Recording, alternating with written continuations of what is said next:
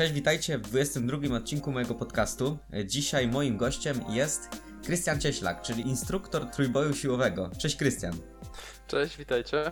E, jeśli nie, nie znacie Krystiana, nie kojarzycie go, no to jest to profil na Instagramie Inżynieria Masy. Ja sam obserwuję ten profil, no już dłuższy czas, trzeba przyznać. Nie wiem, jak nie, czy nawet nie rok.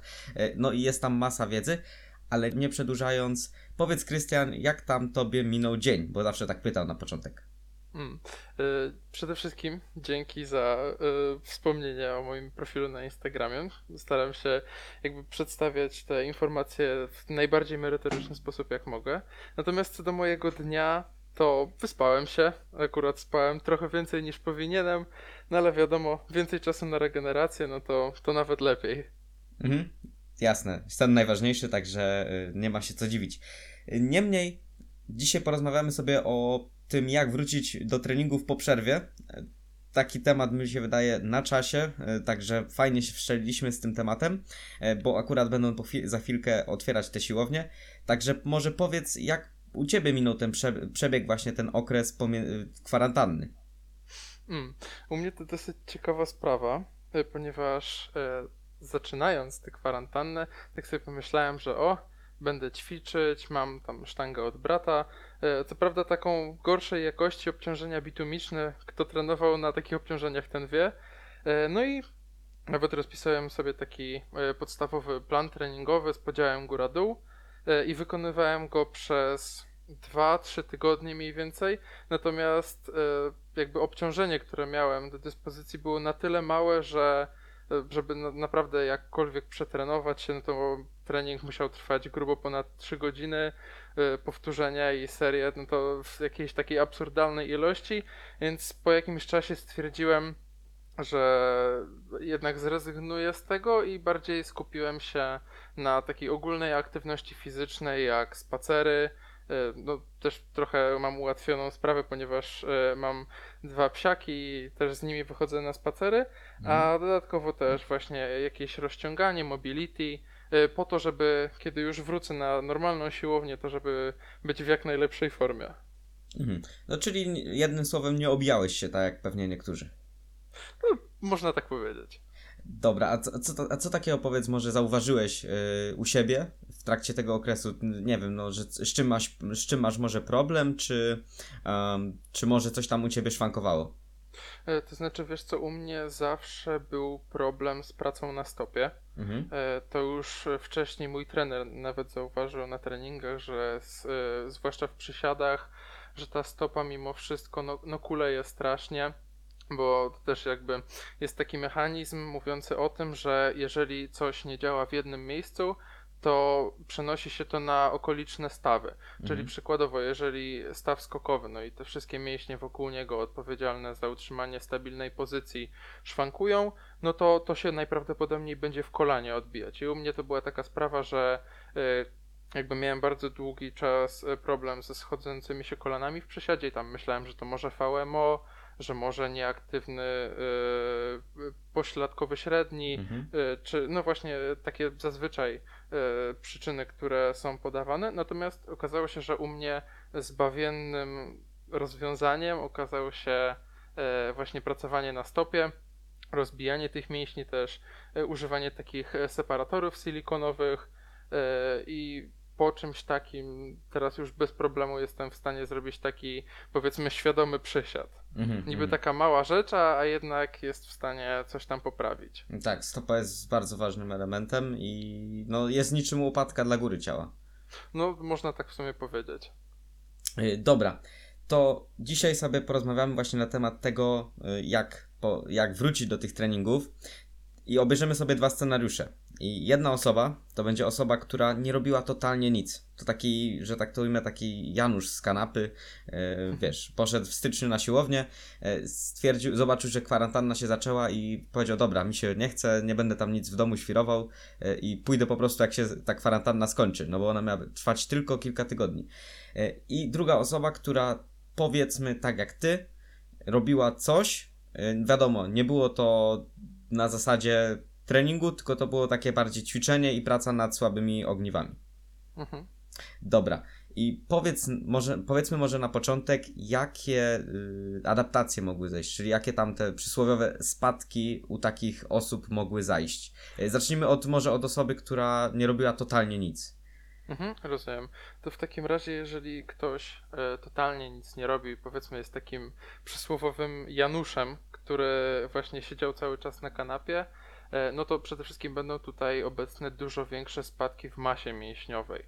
Bo wiadomo, jeżeli nie wykonujemy jakiejś objętości, która pozwala utrzymać daną masę mięśniową, no to ta masa mięśniowa będzie spadać.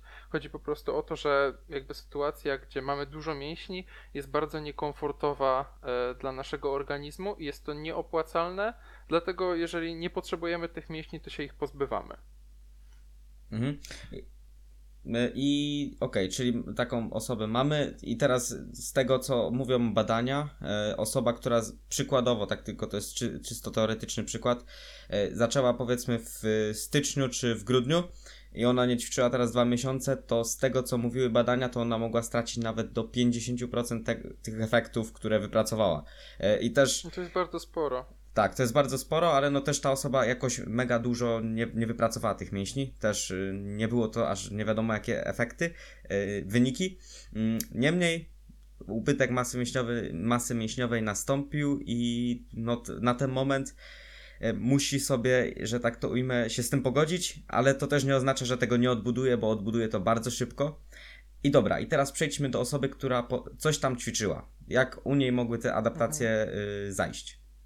To znaczy, wiesz co, może jeszcze trochę wspomnę o tej osobie właśnie, która się kompletnie nie ruszała, mhm. E, bo czuję się trochę zobowiązany do tego ze względu na kierunek, jaki studiuję.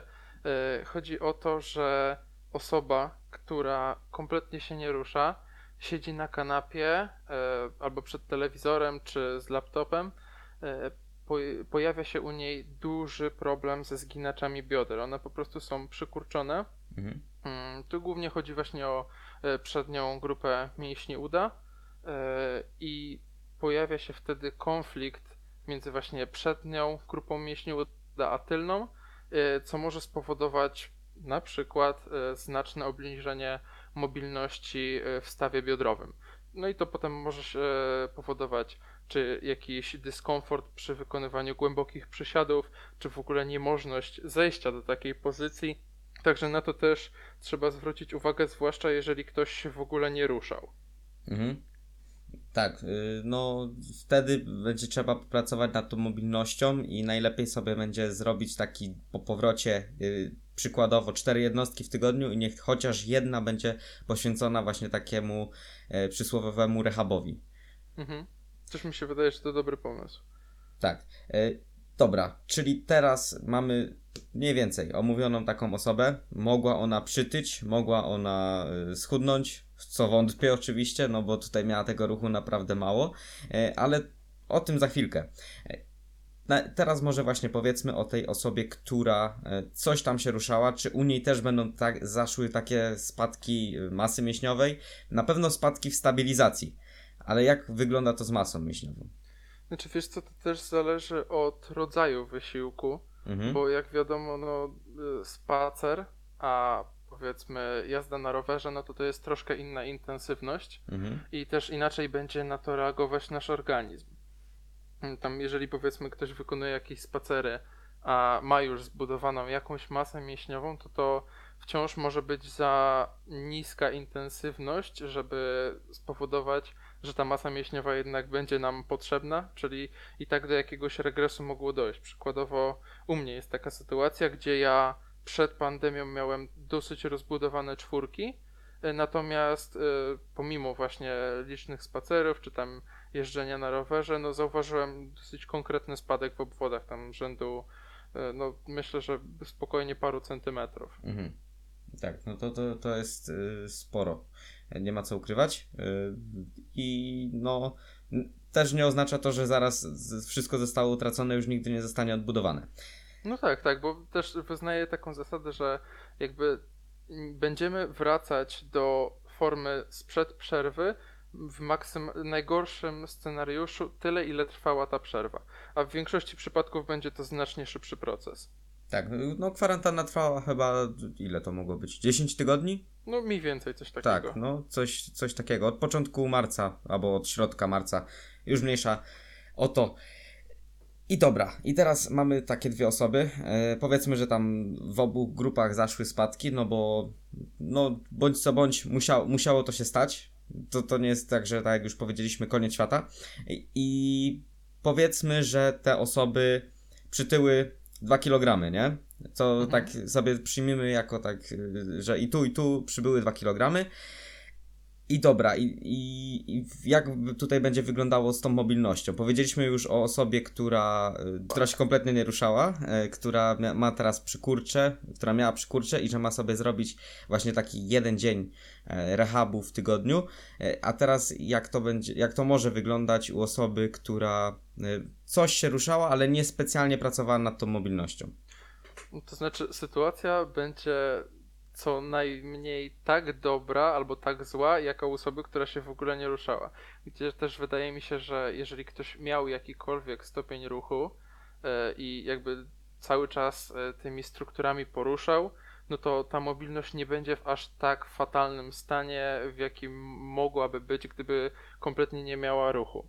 Natomiast jeżeli ktoś wcześniej miał problem, przykładowo z obręczą barkową, e, i nic nie zrobił z tym problemem, to, no to raczej nie spodziewajmy się, no ta osoba dalej będzie miała tak ograniczoną mobilność, jaką miała zanim e, właśnie doszło do tej kwarantanny. Mhm. Y, no tak, no tutaj nie zajdzie, nic samo nie przychodzi, że tak to ujmę. Dokładnie. Ej, tak, i, i teraz powiedzmy o tej mobilności, jak, w jaki sposób można sobie ją, y, że tak to ujmę, polepszyć, ulepszyć, y, poprawić, poprawić, o. Mhm. Czy wiesz co, to jest dosyć prosta sprawa. No, na YouTubie czy Instagramie jest pełno właśnie filmów y, związanych z mobilnością. Najlepiej właśnie szukać w języku angielskim. Mhm. Przykładowo, jeżeli zależy nam na mobilności stawu biodrowego, no to wpisujemy hip mobility na YouTubie, no i szukamy przykładowych ćwiczeń. Mhm. Od siebie mogę polecić y, Agile 8. To jest taki zestaw ćwiczeń y, mających na celu zadbać o zdrowie stawu biodrowego. Mhm. Mm, natomiast też bo wspomniałeś o tym, że e, przynajmniej jedną jednostkę treningową w tygodniu poświęcić na taki rehab, mobility i tak dalej. Tak. Ja bym to nawet rozwinął. E, przykładowo, jeżeli właśnie ktoś zauważył bardzo duże spadki w mobilności stawu biodrowego, to można ewentualnie wprowadzić pierwszy tydzień po powrocie takiego GPP połączonego z rehabem. GPP to jest takie generalne przygotowanie fizyczne, jeżeli któryś z widzów nie wie. Chodzi po prostu o to, że pracujemy nad y, naszymi takimi ogólnymi cechami motorycznymi i wykonujemy przykładowo takie ćwiczenia jak swingi, tureckie wstawanie, właśnie coś, co pracuje też nad y, naszą nie tylko mobilnością, ale i stabilizacją centralną. No i połączyć to właśnie z takimi ćwiczeniami mobilizującymi jak Agile 8. Mhm. E, natomiast e, w kwestii właśnie e, tej mobilności, to takim obiektywnym, dosyć dobrym sposobem na sprawdzenie tego, jak zmieniła się nasza mobilność, jest skala SFTR. I to jest skala wykorzystywana ogólnie przez fizjoterapeutów do sprawdzania zakresu ruchu w konkretnych stawach. To w internecie spokojnie można znaleźć wartości referencyjne, no i sami sprawdzamy, przede wszystkim, czy nie ma różnic między lewą stroną a prawą, no i też właśnie, czy gdzieś nie brakuje nam jakiegoś zakresu ruchu. O, no to bardzo, bardzo ciekawe info i na pewno podrzucę linki w opisie, chociażby do tej mobilizacji. Yy, dobra, yy, czyli powiedzmy, że tutaj ten temat yy, mobilności i tego, jakie adaptacje nam zaszły, został bądź co bądź omówiony, e, także myślę, że nikt, nikomu tutaj już nie będzie potrzeba, potrzebna jest większa wiedza w, w tym zakresie, e, że każdy wie, co się, co się z nim stało. E, I teraz powiedzmy już wchodzimy na siłownię, chcemy iść, przychodzi poranek, idziemy za kilka godzin na siłownię i siadamy sobie i jaki tutaj plan ułożyć. To co byś polecił takiej osobie? Czy byłby to raczej jakaś forma splitu, czy FBW? To znaczy, to też e, jakby myślałem nad tym, zanim właśnie rozpoczął się ten podcast i e, pomyślałem sobie, no okej, okay, fajnie, możemy tutaj mówić o, że lepsze jest powiedzmy FBW, czy lepszy jest split i tak dalej, mhm. ale też musimy dostosować się do tego, jakie warunki będą na siłowni. No bo nie oszukujmy się, to nie będzie tak, że my sobie wrócimy i możemy kiedy ćwiczyć, kiedy tylko mamy ochotę, tylko no prawdopodobnie trzeba to będzie jakoś regulować ze względu na ograniczoną ilość miejsc. Mhm. I raczej wydaje mi się, że no przynajmniej z tego, co rozmawiałem z innymi osobami, które obecnie mają dostęp do siłowni ze względu na, albo na znajomości, albo posiadanie swojej y, siłowni własnej, y, że jakby zazwyczaj dużo częściej właściciele siłowni wymagają krótszych E, treningów, a ewentualnie pozwalają na większą częstotliwość. Mhm. Przynajmniej na razie. No, domyślam się, że kiedy właśnie będą otwarte siłownie, będzie podobnie, że ewentualnie będą jakieś zapisy i na konkretne godziny. No i teraz, jeżeli mamy osobę dosyć zaawansowaną, która e, powiedzmy, żeby wykonać takie dobre FBW z rozgrzewką, seriami wstępnymi, no i powiedzmy, żeby były te 2-3 ćwiczenia główne, e, potrzebuje mniej więcej 3 godziny, bo sam już przerabiałem właśnie FBW, które trwało z 3,5 godziny z wszystkim, mhm. no to to ma się nijak do tego e, założenia, że powiedzmy masz maksymalnie półtorej godziny na trening. Mhm. Więc raczej e, tutaj bym zaczekał na ewentualne obostrzenia, które mają się pojawić i dostosował się po prostu do nich. Przykładowo, jeżeli powiedzmy będzie, będą zapisy, i będzie ustalone, ok, możesz przyjść na siłownię tyle razy, ile się zapiszesz w tygodniu, ale nie możesz być na niej dłużej niż powiedzmy półtorej godziny, no to wtedy jak dla mnie FBW totalnie odpada pod względem tego, że no jest niepraktyczne. Mhm. Natomiast wtedy możemy sobie postawić na większą częstotliwość i rozpisać powiedzmy plan push-pull albo góra-dół, czyli coś, co zajmuje jednorazowo mniej czasu, natomiast y, możemy to nadrobić większą częstotliwością. Tak, to jest świetne rozwiązanie. E, nie ma nawet co polemizować i powiem tobie, że nawet właśnie fajnie, że masz taką informację od tych właścicieli siłowni, bo na pewno większość osób poleciłaby tutaj FBW, no bo w końcu powtarzasz dane ćwiczenie więcej razy, nie? Możesz e, przepracowywać dany ruch e, częściej, przez co mm, szybciej do niego wrócisz, do tej praktyki. No tak. Natomiast no, też musimy właśnie brać pod uwagę rzeczywistość, no bo nie oszukujmy się, no, jesteśmy zależni od tego, jak będzie wyglądała sytuacja. Tak, yy, i to też tutaj jak tak zwrócę się do Was, to jak zobaczycie poprzedni odcinek, to tam też mówiłem, że plan treningowy, jak sobie układacie, to żeby on był, on nie ma być idealny, tylko ma być wykonalny. I to jest takie najważniejsze założenie, bo co z tego, że będziesz miał idealny plan, jak nie będziesz go w stanie wykonać. I to jest właśnie przykład takiej sytuacji.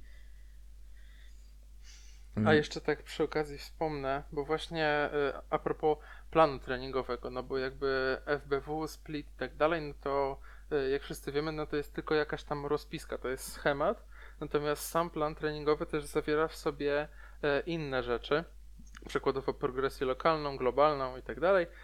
I też chciałbym o tym wspomnieć, ponieważ mhm. dużo osób myśli, że o, no to sobie układa, ułożę jakieś bloki treningowe czy skomplikowaną progresję.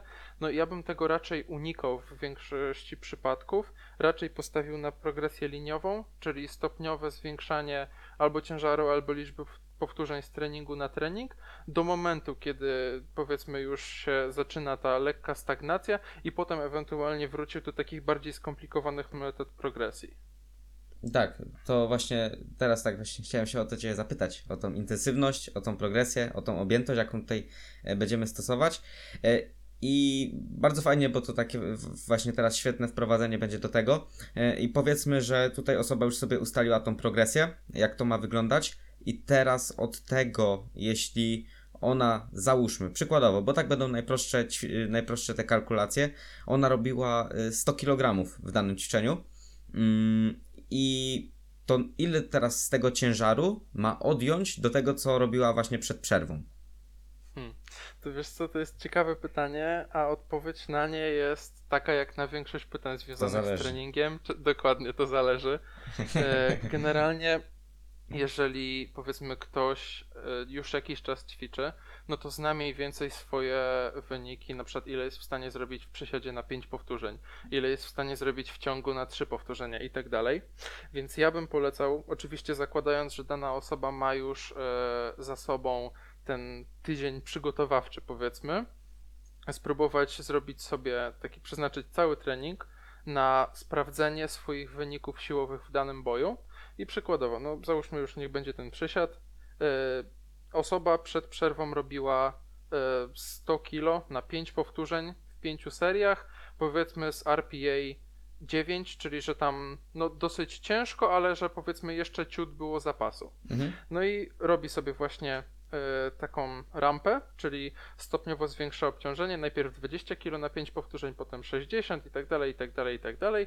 No i powiedzmy dochodzi do wyniku około 90 kg na 5 powtórzeń i czuje, że byłaby w stanie jeszcze zrobić mniej więcej dwa powtórzenia, to ja bym w tym momencie przerwał i sobie ustalił, ok, teraz powiedzmy jestem na poziomie 90 kg na 5 powtórzeń, no i od tego zaczął powiedzmy jakąś tam zabawę z planowaniem obciążenia, czyli załóżmy, jeżeli jego obecnym mniej więcej maksem byłoby, dajmy na to 92,5 kg na 5 powtórzeń w jednej serii, mhm. no to jeżeli chciałby dalej robić 5 na 5, no to obniżamy ciężar o jakieś powiedzmy 10 kg, no i robimy wtedy tym 5 na 5 80 kg, 82,5 wiesz, to też jeszcze zależy dodatkowo od dnia, bo może być tak, że pierwszy dzień będzie tragedią, mhm. a już drugi dzień treningowy to będzie o, śmigamy i, i lecimy dalej. Mhm. A też znam osoby, które powiedzmy nie trenowały przez miesiąc.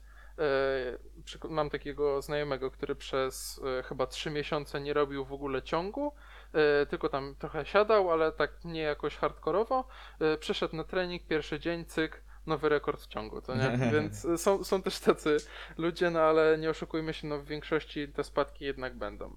Mhm. No to, to, to w sumie bardzo ciekawe, nie? Bo to tutaj z jednej strony, że wiesz, częściej powtarzaj ruch, bo to skill, i będziesz miał lepsze wyniki, a tutaj ktoś nie robi 3 miesiące, przychodzi i jeps. Ale to ja, ja ci powiem, że to też ciekawa sprawa, e, patrząc na mój, nie ostatni, tylko jeszcze przedostatni test maksów, mhm. e, tam strasznie potraktowałem po macoszemu ciągi, chyba robiłem z częstotliwością raz na dwa tygodnie, e, tam w okresie piku miałem chyba tak dwa realnie ciężkie treningi ciągów, a koniec końców tam chyba przysiad poprawiłem o już nawet nie pamiętam, ale coś koło 20 kilo, a w ciągu zrobiłem chyba 40 kilo więcej, czy jakoś tak, wiesz, taki, taki kosmiczny przeskok, co nie? Mhm. A tych ciągów praktycznie nie robiłem od e, no, z półtora miesiąca co najmniej, tak, jakiś konkretnie z wysoką częstotliwością, więc to też zależy od boju, zależy od osoby, generalnie hashtag zależy.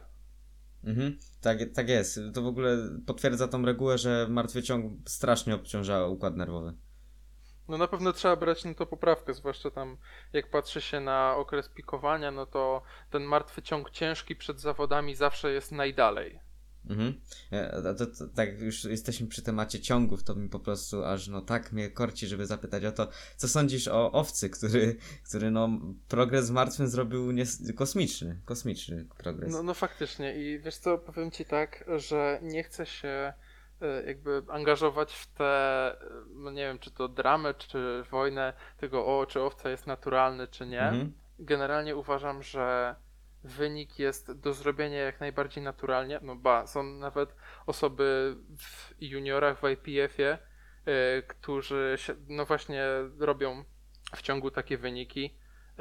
Y, mamy y, na przykład też Grzesia Heinze, czyli najsilniejszego nastolatka w Polsce, który siada teraz chyba tam siadł coś ponad 290 kilo i wiesz, i masz pewność, że jest naturalny, no bo jest testowany. Mhm. Ale troszkę nie podoba mi się czas, w jakim doszło do tego poprawienia wyniku i też e, jakby uważam, że jeżeli ktoś powiedzmy bierze albo nie, no to powinien mimo wszystko powiedzieć e, to, no ale no to jest trochę ich prywatna sprawa, no i to zależy od czyjejś moralności, czy powie coś takiego, czy zachowa to dla siebie. Niemniej jednak to jest bardzo dobry wynik i owcy należą się mega propsy za to, bo większość osób, nieważne czy na bombie, czy naturalnie, nie zrobi takiego wyniku nigdy. Mhm. Fajnie, że nie, wymi nie wymigałeś się od tego pytania, no bo bądź co bądź to jest publiczny film i za to można dostać, yy, wiesz, po, po, że tak to ujmę, po wirtualnym yy, pysku. Yy, bo, nie no, no bo... generalnie uważam, że no, to nie jest zdanie kogokolwiek krzywdzące, no po prostu mówię tak jak myślę, no i, no i ktoś może się z tym zgadzać, a ktoś może po prostu uważać inaczej i jak najbardziej to szanuje. Jasne. Jasne. Y, dobra, to powiedzieliśmy o intensywności, że dobrze ją tam, jak sobie ją y, zrobić. I to teraz powiedzmy o objętości. Powiedzmy, że przed y, całą tą e, pandemią ktoś robił w skali całego tygodnia 15 serii na klatkę razem z jakimiś tam wyciskaniami, z handlami i tak dalej.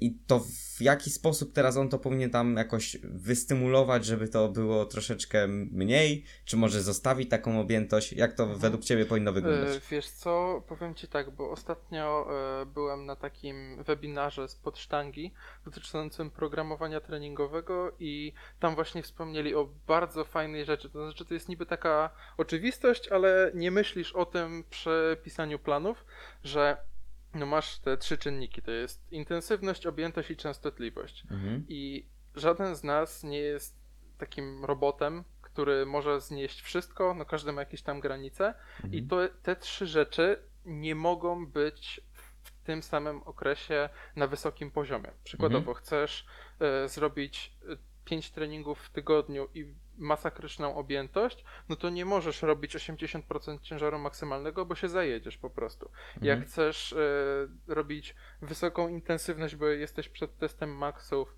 i chcesz powiedzmy zachować tę powtarzalność ruchu i też ćwiczysz 4-5 razy w tygodniu, no to nie dasz sobie na jednym treningu powiedzmy 8 na 8, no bo też się zajedziesz, to nie?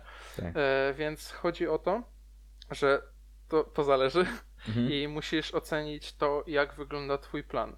Domyślam się, że większość osób, które coś tam właśnie kombinuje ze swoim planem treningowym, będzie zaczynać mimo wszystko od okresu akumulacji, czyli takiego czasu, w którym robimy ćwiczenia mniej specyficzne, na troszkę niższej intensywności, natomiast przygotowujemy się e, do objętości, która czeka nas właśnie w tej głównej fazie, y, w której będziemy budować mięśnie, czy tam sobie robić bazę pod nasze wyniki siłowe.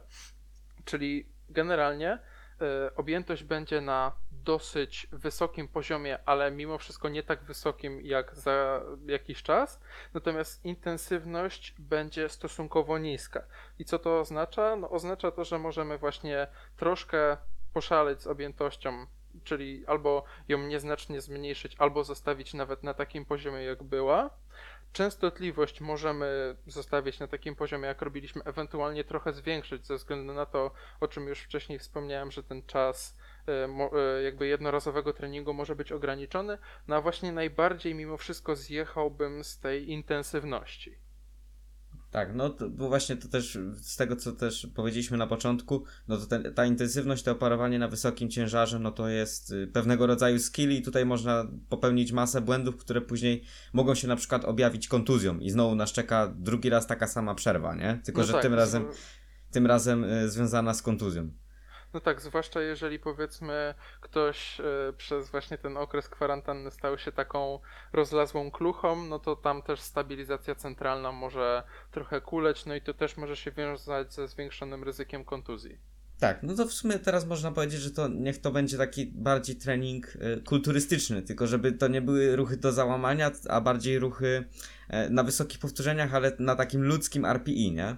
No tak, tak, dokładnie. To znaczy też mi się wydaje, że dużo osób e, myli pojęcie, właśnie rozumie, że trening trójbojowy to jest robienie powiedzmy 1-5 powtórzeń, a trening kulturystyczny to jest właśnie ciśnięcie objętości. No, jeżeli mhm. ktoś właśnie programował e, plan treningowy dla trójboisty, czy ogólnie dla osoby, która trenuje siłowo, no to Generalnie tam wyróżnia, czy oczywiście można to robić różnymi metodami, natomiast jeżeli ktoś się zagłębiał bardziej w progresję blokową, no to mamy najpierw tę akumulację i przygotowanie do objętości, potem mamy ten, tę fazę objętościową, czyli de facto to, co robią kulturyści przez większość czasu. Natomiast dopiero potem wchodzimy w fazę siłową, gdzie już zwiększamy sobie trochę tę specyfikę i intensywność kosztem objętości, no i potem wchodzimy w pik, czyli to, co tygryski lubią najbardziej, no i właśnie wtedy ma, mamy ten standardowy trening, który większość osób uważa za trójbojowy. Natomiast jak to się rozkłada, no to to wygląda tak, że mimo że trójboiści trenują głównie pod siłę, no to najwięcej czasu spędzają na takim przedziale budującym masę mięśniową, czyli powiedzmy kulturystycznym. No i myślę, że teraz w tym momencie każdemu się to o wiele bardziej rozjaśniło, także e, dzięki, że teraz tak to podsumowałeś. I myślę, że możemy chyba powoli kończyć, ale mam jeszcze do Ciebie kilka pytań. E, I jednym z nich jest to, jak Ty będziesz wracał e, do treningów. Hu, e, to generalnie jest e, ciężkie pytanie, bo cały czas zastanawiam się, jak rozwiązać e, kwestię właśnie tych treningów, bo mimo wszystko no, bardzo bym chciał wrócić e, na siłownię, natomiast no też e, nie oszukujmy się, że to pewnie wiąże się z jakimś ryzykiem, a nie mieszkam sam, więc też czuję się odpowiedzialny za moich domowników, więc zastanawiam się, czy nie będę myślał nad kupnem sprzętu do domu i przez przynajmniej parę miesięcy trenowaniem samemu w zaciszu domowym. Mhm. Natomiast co do już samej metodyki powrotu, no to tak jak mówiliśmy, e, prawdopodobnie pierwszy tydzień to byłaby taka praca nad stabilizacją centralną. E, posprawdzałbym sobie SFTR, czyli tam te zakresy ruchu, czy gdzieś mi czegoś nie brakuje. I myślę, że no, musiałbym się przyzwyczaić do takiego typowo siłowego wysiłku, no bo to też no, jakby człowiek się odzwyczaja Teraz jakbym powiedzmy miał, no za, teraz ja mam maksa w siadzie w, tam coś około 160 kg, no to myślę, że jakbym wszedł teraz bez przygotowania pod sztangę 150 kg, no to ja bym się prędzej złożył jak scyzoryk niż cokolwiek z tym siadł. E, więc wydaje mi się, że, że najpierw właśnie ta praca nad stabilizacją centralną, e, przygotowanie się, i raczej zaczęcie od tej fazy akumulacji, gdzie tym bardziej teraz większość zawodów jest odwołanych, więc nawet nie ma po co być w formie i bardziej budowanie e, siły i masy mięśniowej niż e, praca nad stricte przedziałem siłowym. Mhm.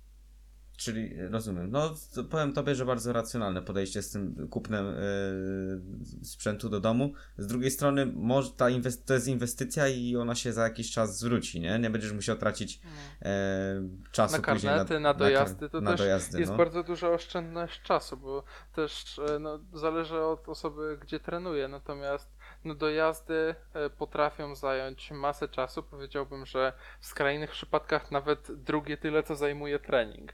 Więc jeżeli powiedzmy trenowałbym u siebie w domu, no to to naprawdę jest mega oszczędność czasu. A patrząc teraz na mój tryb życia, no to właśnie tego czasu mi najbardziej brakuje. Mhm. Dobra, i do, mam do ciebie ostatnie pytanko.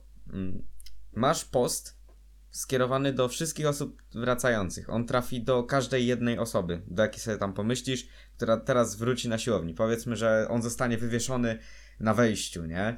E, I masz taki pościg i możesz na nim zamieścić dosłownie wszystko. I co tam byś ujął? Hmm.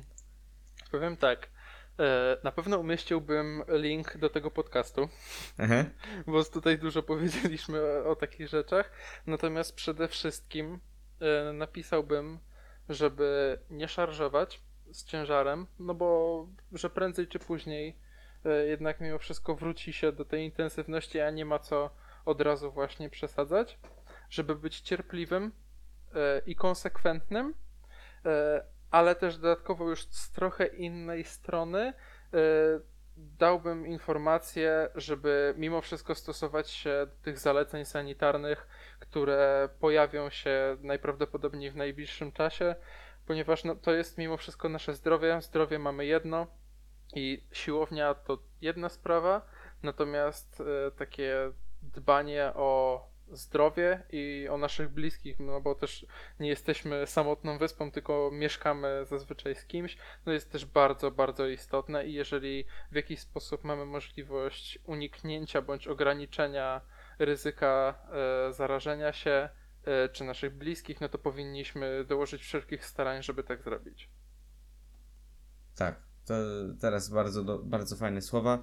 E, I myślę, że możemy powoli kończyć, także ja Tobie bardzo dziękuję za ten podcast. E, zapraszam bardzo serdecznie do Twojego Instagrama, gdzie jest masa wiedzy, zarówno na story, jak i w samych postach. I myślę, że Daj, powiedz może, jak ci się podobało, to, bo to chyba twój pierwszy podcast. Mm, tak, to jest e, mój pierwszy podcast i powiem tak, no przede wszystkim bardzo dziękuję za zaproszenie, było mm. mi mhm. niezmiernie miło. E, mam nadzieję, że to nie jest mój ostatni podcast, bo bardzo mi się spodobała e, ta forma przekazywania wiedzy. No i tak jak mówiłeś, zapraszam na mojego Instagrama. Zapraszam też na mojego YouTube'a, bo mało osób wie, że mam swojego YouTube'a i TikToka. Co o. prawda są one trochę martwe, e, natomiast e, dokładam e, pe, pe, pewnych kroków, żeby reaktywować je. No i, i co? I mam nadzieję, że będziecie wracać na siłownię i że będziecie się czuć z powrotem silni i bezpieczni. Jasne. Dobra, wszystkie linki będą w opisie, także śmiało możecie tam znaleźć y, Krystiana. Jeszcze raz Tobie dziękuję i życzę Tobie udanego dnia. Dzięki, miłego dnia. Dzięki, trzymaj się.